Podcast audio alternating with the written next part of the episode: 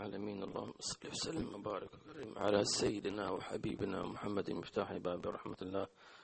عدل ما في الله صلاة وسلاما دائمين بدوام ملك الله. وعلى آله وصحبه ومن والاه وسلم تسليما كثيرا. وين التعلم والتعليم والتذكر والتذكير والإفادة والاستفادة والحث على التمسك بكتاب الله وسنة النبي صلى الله عليه وسلم والدعوة إلى الخير. والدلالة عليه. آمين. السلام عليكم ورحمة الله وبركاته.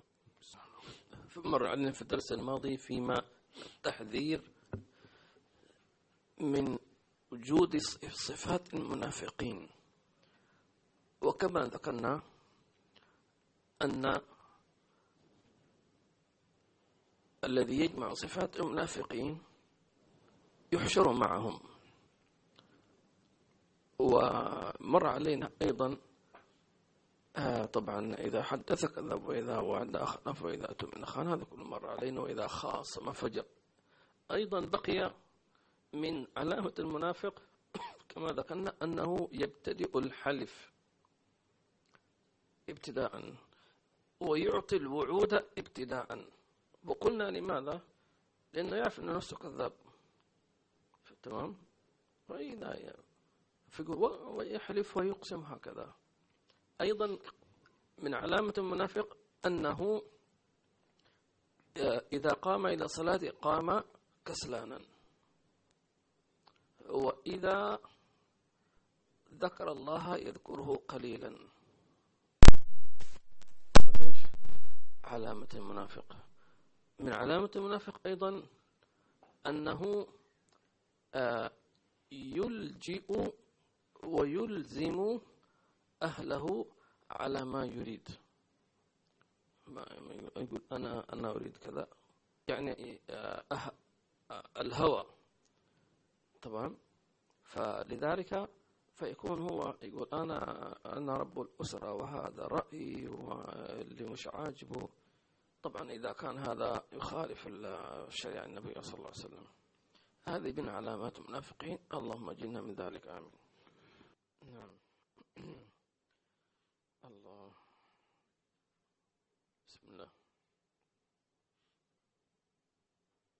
بسم الله الرحمن الرحيم وصلى الله على سيدنا محمد وعلى آله وصحبه وسلم. اللهم صل عليه وعلى آله وصحبه وسلم. من كتاب الحديقة الأنيقة في شرح العروة الوثيقة في علم الشريعة والطريقة والحقيقة للإمام محمد بن عمر بن مبارك الحضرمي الشافعي رحمه الله تعالى ونفعنا بعلومه في الدارين رضي الله عنكم. وعنكم جميعا. إلى أن قال وعاصي المهلكات أي اتباعا هوى والعجب والشح المطاع لتنجو بالفلاح وبالرشاد أي خالف مقتضاها وأعمل بضده وذلك بأن تخالف الهوى وتتبع السنة وتعمل التواضع وتستعمل التواضع وترى المنة لله تعالى بدل الإعجاب وتسمح بما يجب عليك شرعا ومروءة بدل الشح لتنجو من المهلكات وتحوز الفلاح إذا عصيت الشح لقوله تعالى ومن يوق, ومن يوق شح نفسه فأولئك هم المفلحون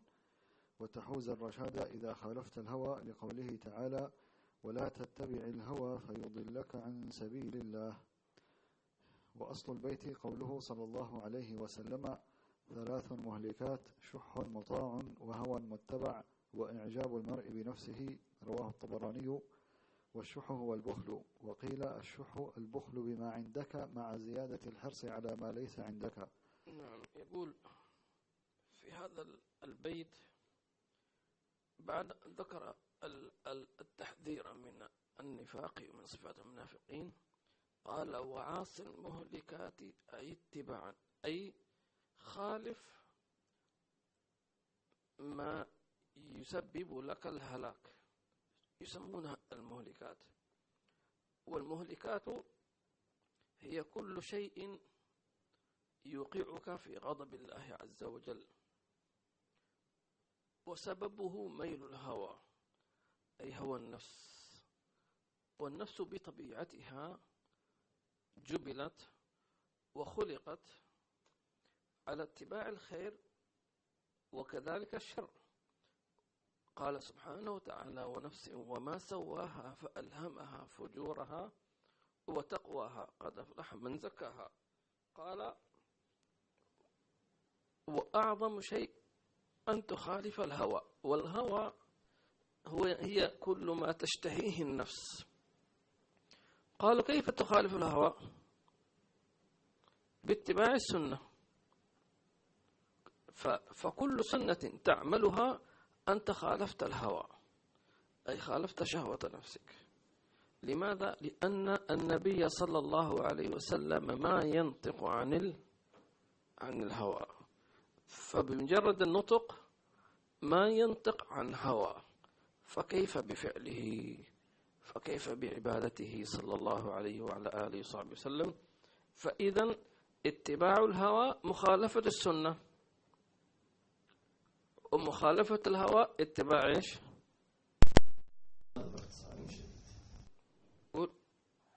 والعجب.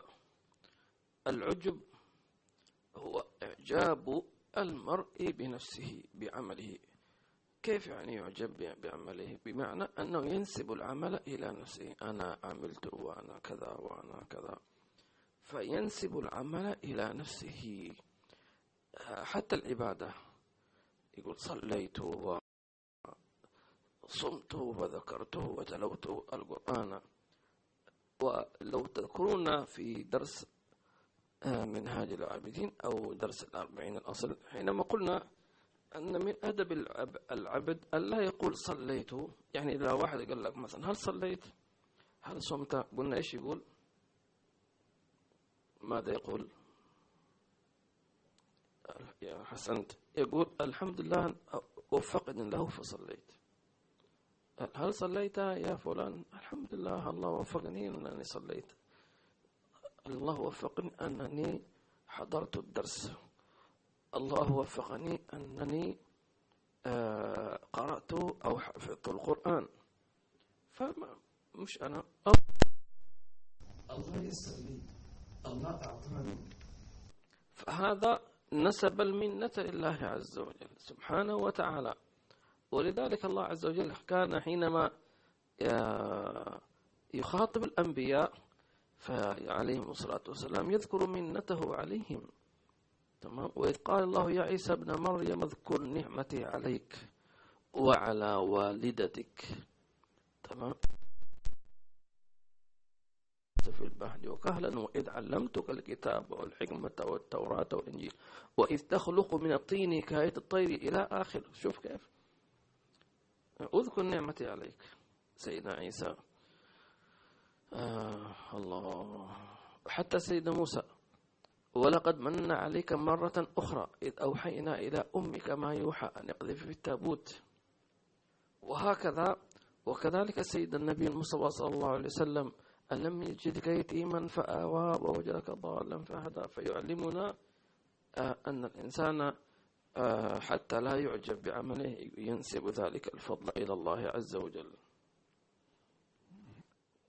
ثم ذكر الشح. طبعا هو المصنف رحمه الله تعالى يرمز إلى حديث النبي صلى الله عليه وسلم ثلاث مهلكات. ثلاث صفات مهلكات. شح مطاع وهو متبع وإعجاب المرء بنفسه. وكما ذكرنا الهوى والإعجاب ما مرنا به وشح مطاع. الشح هو يعني آه، بخل وزيادة. تمام؟ بخل وزيادة. طبعا البخل هو إمساك المال حبا. وربما البعض مثلا يمسك المال ويمنع نفسه ويمنع أهل بيته مما يحتاجون إليه. حبا للمال. تمام؟ فيكون بذلك قد أوقع نفسه في الهلاك. والعياذ بالله تبارك وتعالى. وقلنا أن الشح آه هو بخل وزيادة. ما معنى زيادة؟ أنه مثلا يكون عنده يعني مال فهو آه، بخيل بالإنفاق فيه. تمام؟ ثم بعد ذلك قلنا بخل وزيادة. بمعنى يرى الآخرين. أعطاهم الله عز وجل فيتمنى أن يكون ما عندهم عنده ويقول فلان هذا يعني أنا كنت مكانه ما كنت أنا يعني أنفق هنا وهنا. هذا مجنون هذا. بس آخ لو لو كان عندي مليون درهم مثلا. لماذا تعمل؟ لا حطيتهم في الخزانة أو في الخزينة عفوا. سبحان الله. فلذلك هذا شح ولذلك قال الله عز وجل في صفات الأنصار قال ومن قال ويؤثرون على أنفسهم ولو كان بهم خصاصة ومن يوق شح نفسه فأولئك هم يوقى أن يبعد عن نفس الشح فأولئك هم المفلحون. قالوا آه، ما ندم عند الموت من أنفق إنما يندم عند الموت من أمسك. لذلك قالوا أن آه، من حضره الموت يتمنى أمنيتين فقط. كل إنسان هذا بنص القرآن الكريم وكذلك سنة النبي صلى الله عليه وسلم. ما من إنسان إذا حضر الموت يتمنى أمنيتين. الأمنية الأولى أن يتصدق والأمنية الثانية أن يحج. أن قال سبحانه وتعالى وأنفقوا مما رزقناكم من قبل أن يأتي أحدكم الموت. فيقول ربي آه، لولا أخرتني إلى أجل قريب ليش؟ فأصدق. وأكون من الصالحين. لذلك قالوا إذا أردت أن تعرف قيمة الدنيا فاذكرها عند محتضر أي حضره الموت في سكرة سيبصق يبصق في وجهك تقول يقول لك تذكر عندي القذرة هذه عند هذه اللحظة. هنا تعرف قيمة الدنيا.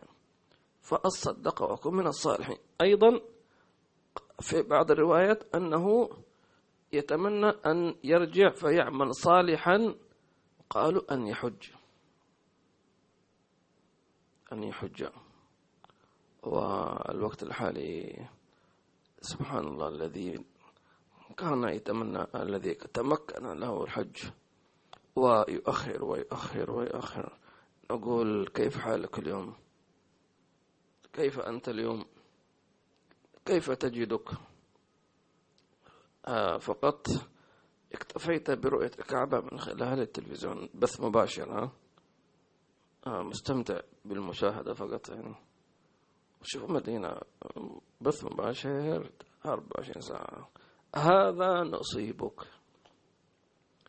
والعياذ بالله تبارك وتعالى.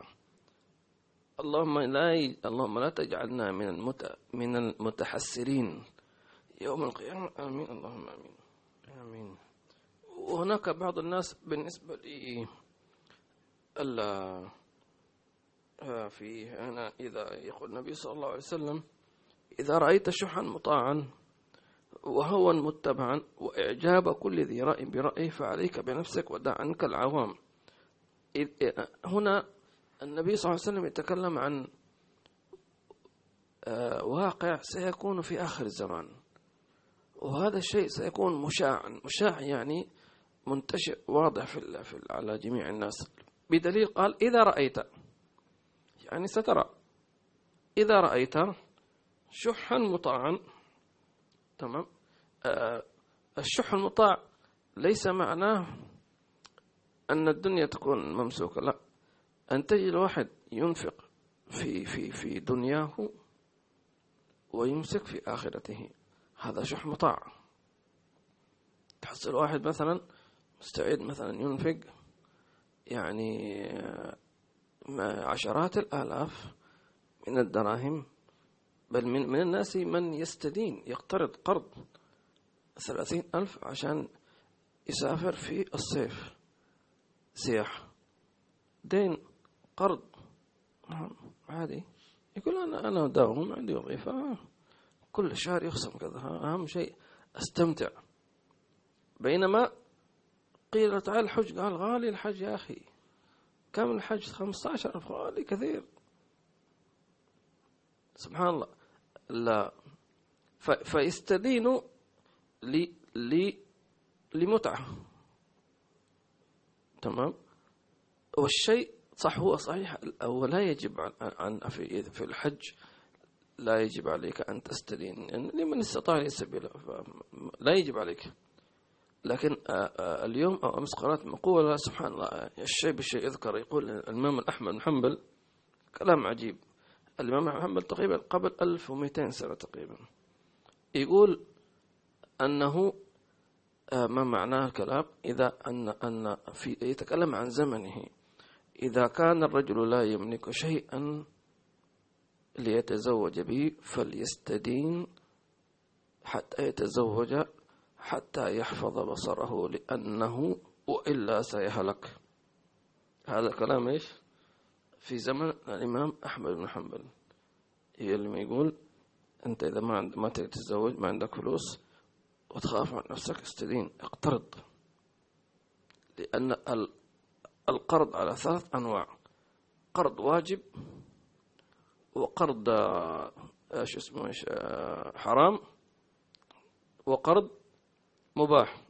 نتكلم عن القرض بعد الترجمة لأن الشيء بالشيء يذكر من تكلمنا عن القرض عشان الزواج إذا خاف الشاب عن نفسه من الوقوع في الزنا يجب عليه أن يقترض. فإذا فالقرض أي أن تقترض مالا من من من شخص على ثلاث أحكام. قد يكون واجبا وقد يكون محرما وقد يكون إيش؟ مباحا. أما القرض الواجب لكي تدفع مفسدة. مثلا لو أن إنسانا لم يجد مالا ليشتري به طعاما لأولاده وأهله خلاص يعني فلس زي ما يقولوا وأولاده وأهله يريدون أكل هنا يجب عليه لا ينتظر أحد يتصدق عليهم مثلا. تمام؟ أو ينتظر أحد يعطيه زكاة. ما حصل أحد مثلا. أو مثلا الناس ما عرفوا في بعض سبحان الله قال كما قال سبحانه وتعالى يحسبون الجاهل أغنياء من إيش؟ من التعفف. جاهل ما ما عنده زي ما يقولوا يعني بعد نظر. تمام؟ فهنا يجب عليه أن يقترض حتى يدفع عن أهله وأولاده الجوع اللي ممكن يموت من الجوع يقترض. تمام؟ آه إن شاء الله تتراكم من الديون لأنه إذا اقترض لهذا الشيء فالله عز وجل كفيل أن يقضي عنه دينه. لذلك رتب الله عز وجل قسم من أقسام الزكاة إيش؟ المدين الغارمين عفوا. الغارم اللي هو استدان تمام؟ الذي استدان لمثل هذا الحاجة الشيء الواجب الضروري فهذا تعطيه. من الزكاة لأنه يستحقها فعلا. فلذلك آه كما ذكرت فرق من أن يستدين للسياحة وآخر يستدين لإيش؟ للحاجة لأمر لأهله ولأسرته وغير ذلك. إذا هذا القرض يعتبر بالنسبة له إيش؟ واجب. So فهنا إذا أتاك مثل هذا الإنسان فلم تعطي وأنت قادر سيسألك الله عز وجل. سؤال لا لا جواب يقول سيقول لك الله عز وجل قد أرسلت إليك فلانا واقترض منك وأنا أعطيتك المال هذا وأنت تستطيع أن تعطيه فلم تعطه لماذا؟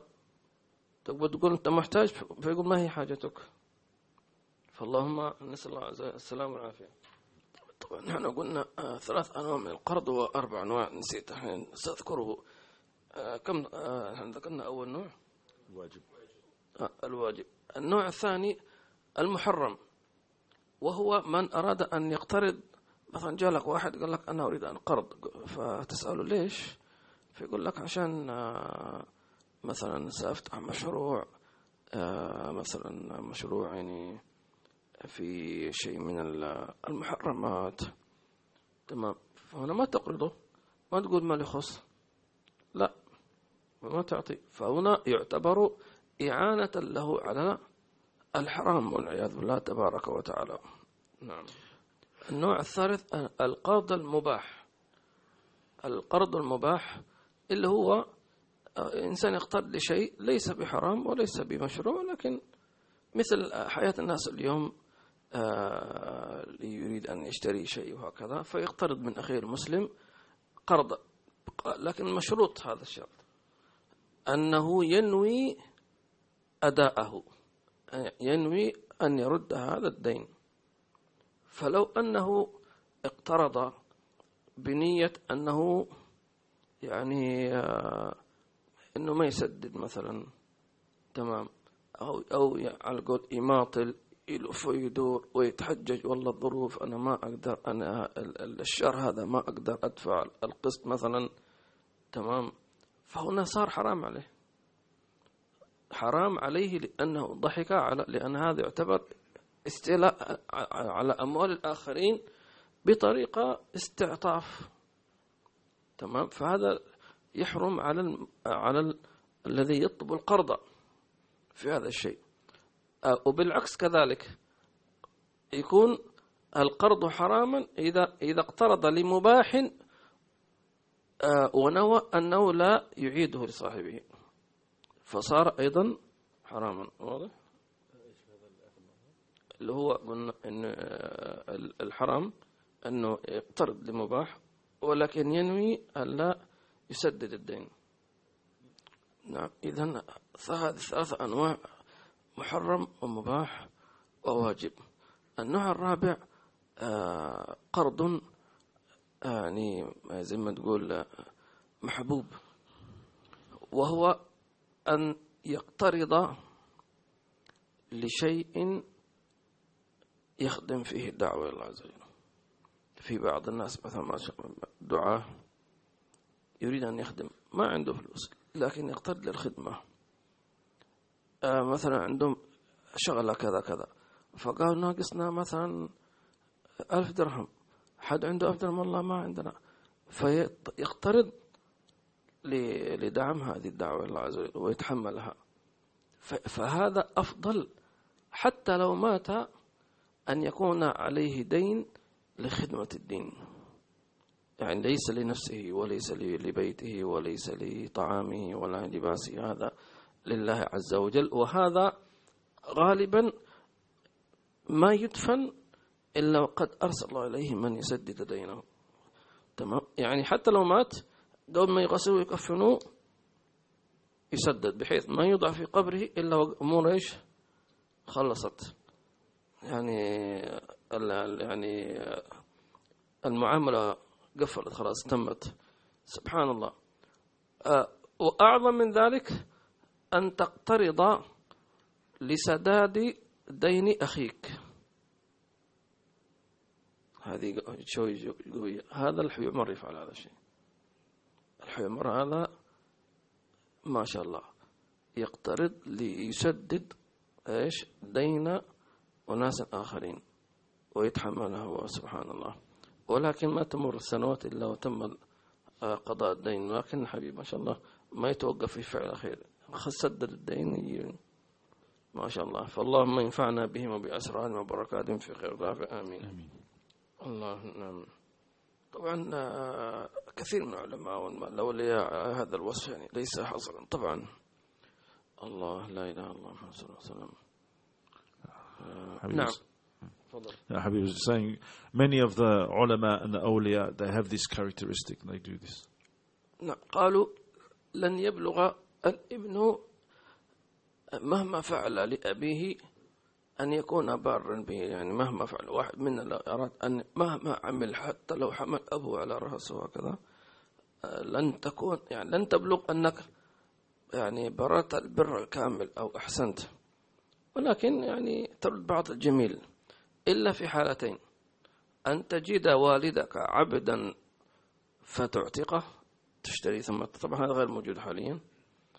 أو أو تجد أباك قد سجن لدين فتؤدي دينه حتى يخرج أو أن تقول دخلون السجن وخرجوه فتتحمل عن أبيك فهذا يعتبر قد بلغت من البر مبلغا. جاني واحد قبل سنوات هكذا فيقول إن أبوي يأخذ مني فلوس وأنا أعطيه بعدين يعني هو يقول يعني يشتري سيارات وكذا. فقال حتى تم القبض عليه وعمم عليه بسبب إنه عليه ديون كثيرة.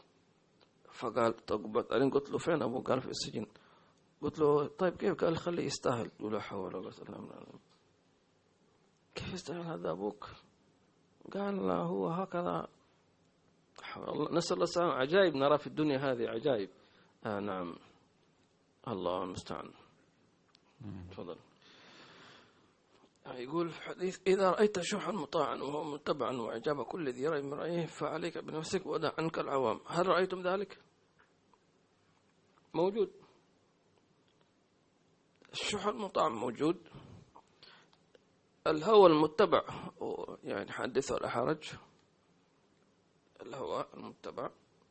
إعجاب كل ذي رأي برأيه هذا الزمن هذا كله حيقول هذا رأيي يا أخي. رأيي وأنا حر يا أخي. فعليك بنفسك. لا يعني لا تضيع نفسك ولا وقتك ولا جهدك وتناقش وتناقش. خلاص يعني هو أصلا لا يراك أنت أنت مين؟ هذا رأيين راس براس يعني. نعم لو كان من العلماء وكان من المثقفين ممكن يكون رأيه مبني على قواعد معينة على قواعد علمية مش بس كذا يا أخي أنت غلط كلام. لا كلامي صح فهنا عليك بنفسك لا تناقش ولا تتعب نفسك ولا تجادل ولا تحرق أعصابك. يرتفع عندك الضغط ومش عارف إيش ويجيك القلب. عنك العامة. عليك بنفسك ودع عنك العوام. الله المستعان. فنأخذ بوصية النبي صلى الله عليه وسلم. وعن عبد الله بن عمر رضي الله عنهما قال قال رسول الله صلى الله عليه وسلم لا يؤمن أحدكم حتى يكون هواه تبعا لما جئت به حسنه النووي. وعن جابر رضي الله عنه قال قال رسول الله صلى الله عليه وسلم اتقوا الظلم فإن الظلم ظلمات يوم القيامة واتقوا الشح فإن الشح أهلك من كان قبلكم. حملهم على أن سفكوا دماءهم واستحلوا محارمهم. رواه مسلم. وعن أبي هريرة رضي الله عنه قال قال رسول الله صلى الله عليه وسلم لا يجتمع شح وإيمان في قلب عبد أبدا. رواه النسائي وابن حبان في صحيحه والحاكم بإسناد على شرط مسلم. وقد سبق وقد سبق في ذم البخل في الباب الثاني ما فيه كفاية ويأتي في باب العشرة ذم العجب إن شاء الله. إذا هذا فيما يتعلق بذم ذم الشح آه، أيضا الشح يدخل في النصيحة.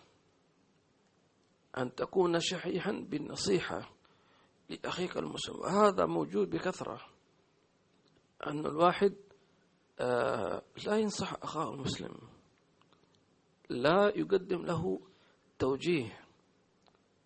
بحجة يقول أنا ما لي خص بكيفه أو بعضهم يقول والله هو ما جاني ما سألني ما استشارني صحيح. إذا ما استشارك هو غلطان لكن أنت كن أحسن منه. قدم آه لأنه لو لو استشارك صار أو استنصحك لو أحد جالك قال أنا أبغى أستشيرك في موضوع أو قال هو نصيحتك فهنا صارت يجب عليك أن أن تشير عليه. ويجب عليك أن تنصح لا تقول لا لا لا. لا تدخلني فيه أنت على كيفك لا ما دام هو اختارك. تمام؟ كل إنسان عنده كث يعني كثير أناس ممكن أن يستشيرهم لكن عندما يأتيك إنسان يقول لك أنا أسألك أستشيرك أو أطلب منك نصيحة ما أنا أختارك. فلا تقول له روح شوف غيري. أصلا أنا عندي غير كثير مليان لكن أنا أنا اخترتك أنت لأنني أثق بك وأستأنس برأيك. فهنا يجب عليك إذا طبعا إذا كنت تعرف إذا عندك خبرة عندك معلومة عندك آه، موقف حصل لإنسان في نفس الموضوع تقول له تقول مثلا لفرض أنت ما جربت هذا الشيء تقول أنا ما جربت ولكن أعرف صديق حصل نفس الموضوع هذا دخل في الموضوع هذا حسب له مشكلة. لكن أنا ما جربت. أو تقول أنا سمعت مقولة أو كذا كذا أن هذا موضوع فيه خطورة كذا كذا. فأنت تعطيه بما يعني حصل لك أنت لو فرضنا أنك حصل لك هذا الشيء أو لقريب أو صديق أو قرأت تمام؟ وكذلك آه بالنسبة قلنا ليش؟ آه النصيحة. آه إذا طلب منك النصيحة حتى ولو ترى نفسك لست أهلا. تمام؟ لست أهلا يعني أنت مين؟ أنا أنصحك وأنا أنا مخبص وأنا عاصي نقول حتى ولو أنت عاصي حط ضع النصيحة. اللهم انفعنا بما نسمع. نعم. وأما مخالفة الهوى باتباع السنة فقد سبق فيه بعض الأدلة وقال تعالى فإن لم يستجيبوا لك فاعلم أنما يتبعون أهواءهم ومن أضل ممن اتبع هواه بغير هدى من الله إن الله لا يهدي القوم الظالمين. وعن عمرو بن عوف رضي الله عنه قال سمعت رسول الله صلى الله عليه وسلم يقول إني أخاف على أمتي من ثلاث من زلة عالم ومن هوى متبع ومن حكم جائر. رواه البزار والطبراني. وعن ابن وعن أبي أمامة رضي الله عنه قال قال رسول الله صلى الله عليه وسلم ما تحت ظل السماء من إله يعبد أعظم عند الله من هوى متبع. رواه الطبراني. وإنما جعل الهوى إلها لأن من أطاع هواه فقد عبده من دون الله ولهذا قال الله تعالى أرأيت من اتخذ إلهه هواه؟ الآية. يقول بالنسبة لمخالفة الهوى. قلنا كما ذكرنا مجرد أن الإنسان يعني يبتعد عن السنة فقد اتبع الهوى. لأن السنة تهذب نفسك. قال سبحانه وتعالى فإن لم يستجيبوا لك. فإن لم يستجيبوا لك فاعلم أنما يتبعون أهواءهم. إذا ما استجابوا لك أو لسنتك أو لدعوتك أو لتوجيهاتك أو نصائحك ودلالاتك يا رسول الله صلى الله عليه وسلم يتبعون لأنه ما في ما في سبب إنك ما تعمل السنة غالبا طبعا إلا إذا عذر شرعي. لكن إذا لم يكن هناك ثم عذر شرعي هو تمام؟ هو نفس. شوف أي سنة حتى كل واحد مننا الآن يكون صريح مع نفسه. شوف أنت فكر في سنة أنت لم تأتي بها إيش عذرك؟ فتش وكون صادق مع نفسك. ستجد ما في عذر ولكن هو نفس ما مثلا كسل هذا هو نفس بخل هذا هو نفس تمام؟ آآ آآ فيها مثلا مش مقتنع. كما يقال والعياذ بالله عز وجل أيضا. هذا هذا هو نفسه والعياذ بالله عز وجل. فإن لم يستجيبوا لك فاعلم أنما يتبعون أهواءهم. والعياذ بالله تبارك وتعالى. اللهم جنا من اتباع الهوى في عافية. في الحديث هنا يقول النبي صلى الله عليه وسلم إني أخاف على أمتي من ثلاث. من زلة عالم من هوى متبع ومن حكم من جائر. زلة العالم اللي هي الخطأ. لماذا؟ لأن العالم يكون له أتباع. فإذا ما أخطأ العالم طبعا العالم مش معصوم لكن هذه ضريبة العالم وسنذكر مثلها. أنه آه، يضل به أناس. لذلك هنا الإنسان لابد أن يكون صاحب بصيرة. إذا مثلا آه، رأيت أستاذك أو شيخك أو معلمك مثلا أخطأ فما تقول؟ أنت تقول والله أنا شيخي سوى كذا أنا سوي زيه. أنت تسأل. ممكن هو يكون عنده عذر. ثلاثة هذا عالم. عنده شيء أمر معين فلا تكن إمعة. سبحان الله. آه بعضهم هكذا. آه، فيقول أنا أتبع الشيخ حتى لو آه مثلا في شيء لأنه يتبع هو يتبع هواه. سبحان الله. كان بعض الطلبة إيش اسمه إيش؟ شاف شيخه يعني مثلا يصلي في البيت فقال أنا أصلي في البيت. فبلغ ذلك الكلام للحبيب أظن الحبيب مر فقال ليش تصلي في قال لأنه شيخي يصلي في البيت. قال له قال له طيب ما معنى؟ وهل شيخك هذا يصلي في البيت؟ ليش؟ كبير في السن لكن تبغى تتبعه تتبعه في الشباب ومش تتبعه في كبير في السن. تمام؟ في بعضهم هكذا. آه، شيخه كبير في السن فلو جلسة معينة يجلس. فصار يجلس الشيخ فقال ليش قال؟ الشيخ قال هذا شيخ هو تعبان لكن شوف شبابه كيف. فلذلك اللي يقول أنا أبغى أتبع شيخي اتبع شيخك في لما كان في في المجاهدة. لما كان في في الطلب مو في مش في آخر عمره تود نفسك شيخ و في في وهو في آخر عمره يقول أنا أبغى أتبع الشيخ أتبع الشيخ في في في ذروة الطلب العلم في ذروة الدعوة إلى الله تبارك وتعالى في إلى غير ذلك. سبحان الله. زلة عالم ومنهم أيضا زلة المشاهير الآن في السوشيال ميديا. وهذا موجود. ضلال والعياذ بالله تبارك وتعالى. ومن هو متبع من حكم جائر. فالنبي صلى الله عليه وسلم يخاف على أمته من الهوى المتبع والحكم الجائر الحكم الجائر اللي هو الظلم يعني. معلوم أنك لو ظلمت في أي مكان يعني حتى لو أنك أنت أب يعني بعض الناس يظن أن الظلم متعلق بس فقط بالحاكم. لا لا. لو أنت رب أسرة مثلا ظلمت أحد أبنائك إيش يحصل في البيت؟ اضطراب لأن آه، العدل يعطي الاستقرار. أن كل واحد يأخذ إيش؟ يأخذ حقه. من أخطأ يعاقب يصلح خطأه ولا من أحسن يكافأ. أما لو أنت عكست المسألة هنا يحصل اضطراب ويحصل كذا وكذا سبحان الله. فلذلك النبي صلى الله عليه وسلم خاف على أمته فينبغي الإنسان أن يكون عادلا في بيته في مؤسسته في شركته مع الناس كلهم. فاللهم اجعلنا من أهل الإحسان في خلق عافية والحمد لله رب العالمين. آمين. السلام عليكم ورحمة الله وبركاته. حليمة وعليكم السلام وبركاته. عبد الرحمن بارك الله فيكم. جزاكم خير على المتابعة. و الأخ محمد وعليكم السلام ورحمة الله وبركاته. رشيد وعليكم السلام ورحمة الله وبركاته. جزاكم خير. محمد رفيق حياكم الله وعليكم السلام ورحمة الله وبركاته. الله يبارك فيك.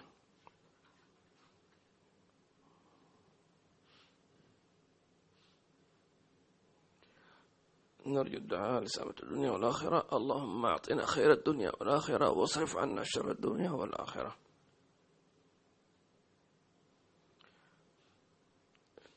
Voice not clear no?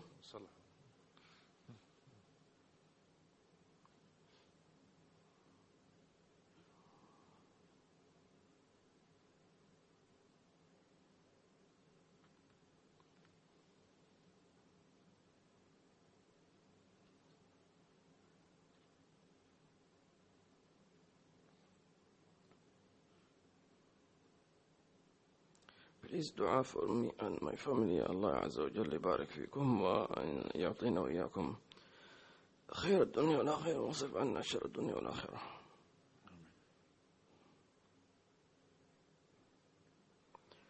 الأخ طاهر والسلام عليكم عندي مسائل أبغى أتناقش فيها معك إذا في مجال لإيميلك لو تكرمت. نعم.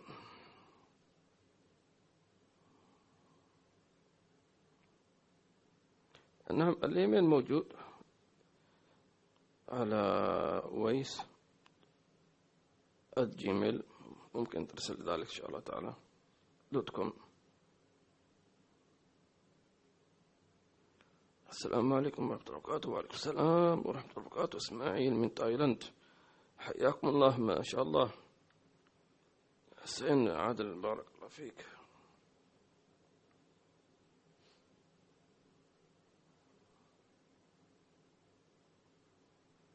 حياكم الله أبو ريان بارك الله فيكم على الحضور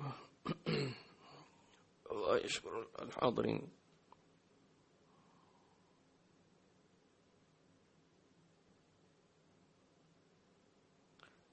يسأل بالنسبة للمسلمين الجدد الذين أعمارهم فوق الأربعين أو الستين ما, ما تشيرون عليهم لأولويات العمل بالسنن خاصة إذا من حولهم لم يسلموا؟ جديدو الإسلام أو قريبي العهد بالإسلام أول شيء أهم شيء هي الإيمانيات والواجبات لأن طبعا الدين واسع. فإذا كلفنا بالسنن كلها والآداب والفرائض قد إيش مثل ما قال ذلك الرجل النبي صلى الله عليه وسلم يا رسول الله كثرت عليه شرائع الإسلام فأعطني قولا أتشبث بأتمسك به. تمام؟ آه، آه، سأل النبي صلى الله عليه وسلم. فلذلك آه، نقول بالنسبة لهؤلاء الذين يعني بلغت أعمار أربعين أو ستين فبداية يعلمون الإيمان لأن هذا هو الأساس العقيدة.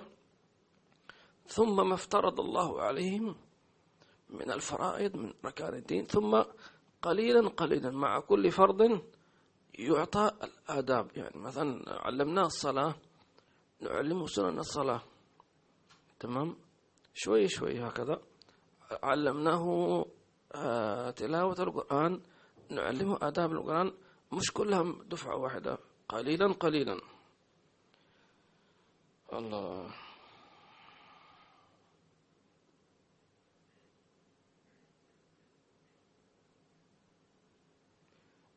آه نعم تقول آه هذا الأخت أن أكبر زلة عالم المصي آه أكبر زلة عالم.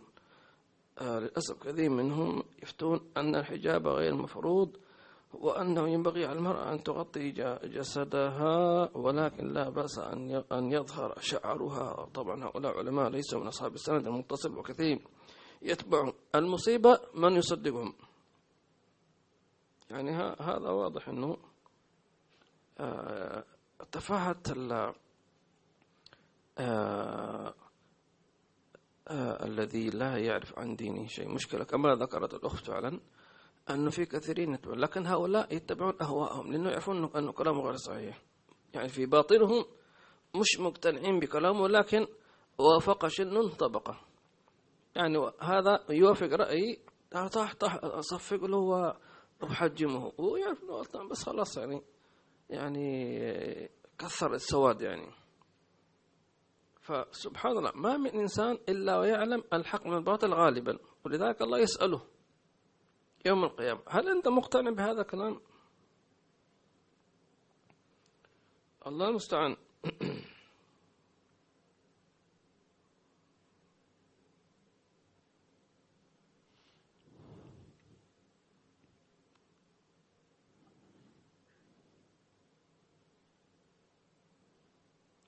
نعم وتقول كذلك أنه آه، منتشر الآن كل شخص يقول أنا أستطيع أن أفهم الدين وما يحتاج إلى شيخ و ولا دروس ولا شيء وتستطيع غير المحجب والمتبرج أن تكون أكثر قربا إلى الله تبارك وتعالى.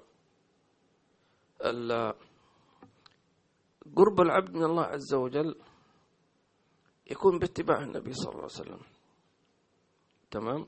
لكن أن نحكم على إنسان أنه في النار هذا ليس حكمنا. يعني مثلا لو إنسان رأى آه، امرأة محجبة وامرأة متبرجة. فلا شك أن المحجبة في الظاهر متبعة آه تمام.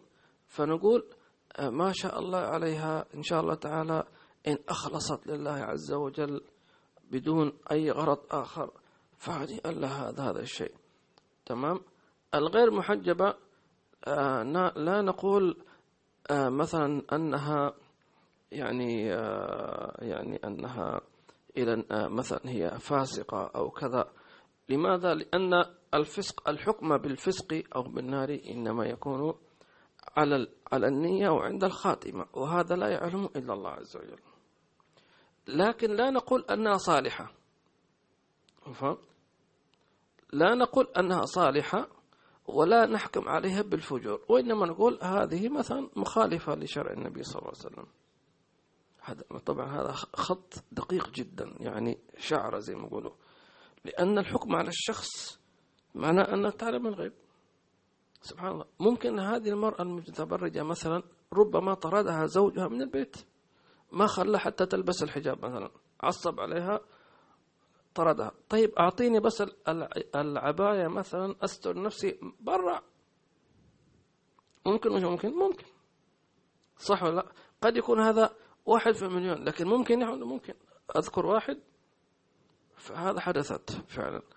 أنه شخص آه يعني عزم زوجته على مطعم.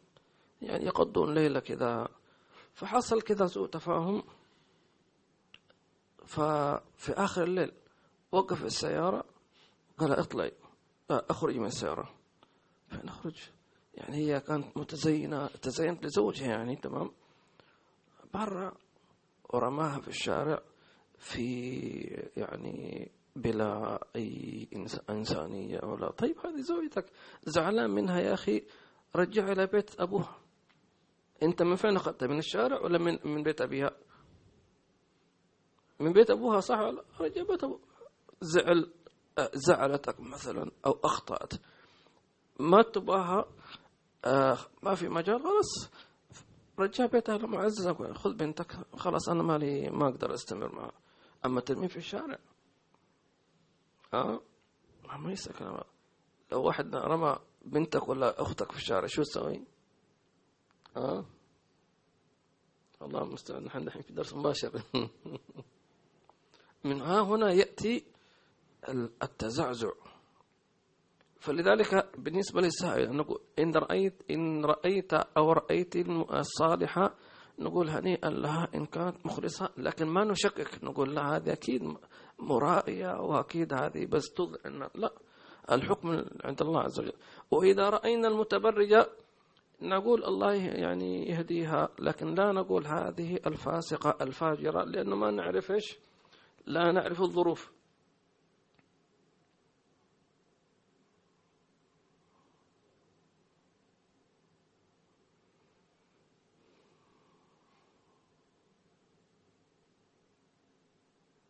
ممكن واحد يقول آه بعدين هذه المرة مرة ثانية.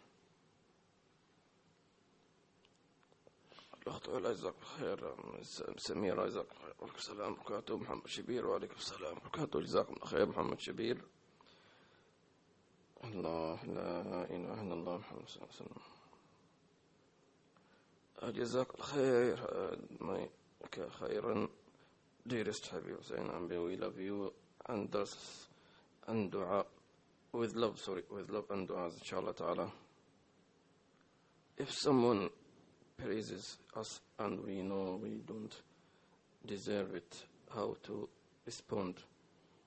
إذا شخص أمدح أمدح إذا شخص أمدحك ولكن أنت تعرف تعلم أنك لا تستاهل هذا المدح كيف ترد؟ آه تقول مثل ما قال سيدنا أبو بكر الصديق آه تقول اللهم آه اللهم اجعلني خيرا مما يقول آه واغفر لي واغفر لي ما لا يعلمون. تمام؟ آه وتحمد الله على ستره. فتقول آه آه الحمد لله آه الذي أظهر الجميلة وستر القبيح. اللهم اغفر لي ما لا يعلمون واجعلني أفضل مما يظنون. نعم.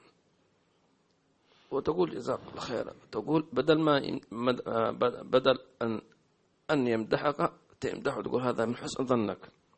هذا واحد. الشيء الثاني أن تعيد الفضل لله. سبحانه وتعالى. إذا مثلا مدحك أنك عالم فتقول هذا لأن جلست. هذا بركة العلماء. مش أنا ما أنا ما عندي شيء. إذا رأيت رآك مثلا ما شاء الله يقول لك أنت تطلق قرآن تمام. لا لا الحمد لله مشايخنا علمونا. أنا ما أسوى شيء. لو أنا ما تعلم ما لو ما علمونا ما أعرف. تعيد الفضل لأهله. وعليكم السلام وبركاته. نريد زيارتك. هل لنا أن تخبرنا كيف إذا أتينا إلى دبي؟ إذا أتينا إلى دبي أخبرونا.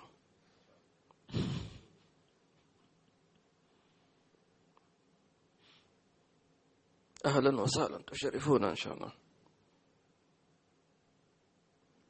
ما شاء الله. أم عمر تقول لا شكرا لكم. ما شاء الله. الله يبارك فيكم. ونسأل عنكم يا أهل الشام عليك وعلى أهل الشام. ورحمة الله السلام ورحمة الله وبركاته.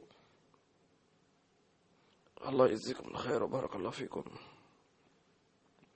وترجعون إن شاء الله سالمين غانمين. جزاكم الله خير أخت ليلى بارك الله فيكم. في بعض النساء يتبررون من عدم لبس الحجاب يقولون آه، بهذا الأسلوب ممكن تصل مجتمع أكثر والناس يرونها كمنفتحة وهي تستخدم هذا الشيء للدعوة إن هي إذا هي كانت منفتحة فإذا هي تدعو إلى لمن؟ هي تدعو لمن إذا. نعم فإذا هم منفتحين وهي منفتحة فاين الدعوة؟ طيب. صحيح نعم هذا يعني آه، من حيل النفس. ممكن لعله تقصد مثلا في بعض أحيانا آه، آه، شيء من الحجاب ما أقول متشدد ولكن قد يكون جدا يعني مثلا قفازات وهكذا. فنقول هذا يختلف من مجتمع إلى مجتمع نعم. Perhaps, you know. في ناس أو هذا الشيء بحجة أنه خلينا ندخل في المجتمع بانفتاح حتى ننجذبهم فما الذي حصل؟ فدخلوا هذا كذا. فالذين دعوهم قالوا خلاص نحن زي بعض. طيب تعالوا معنا.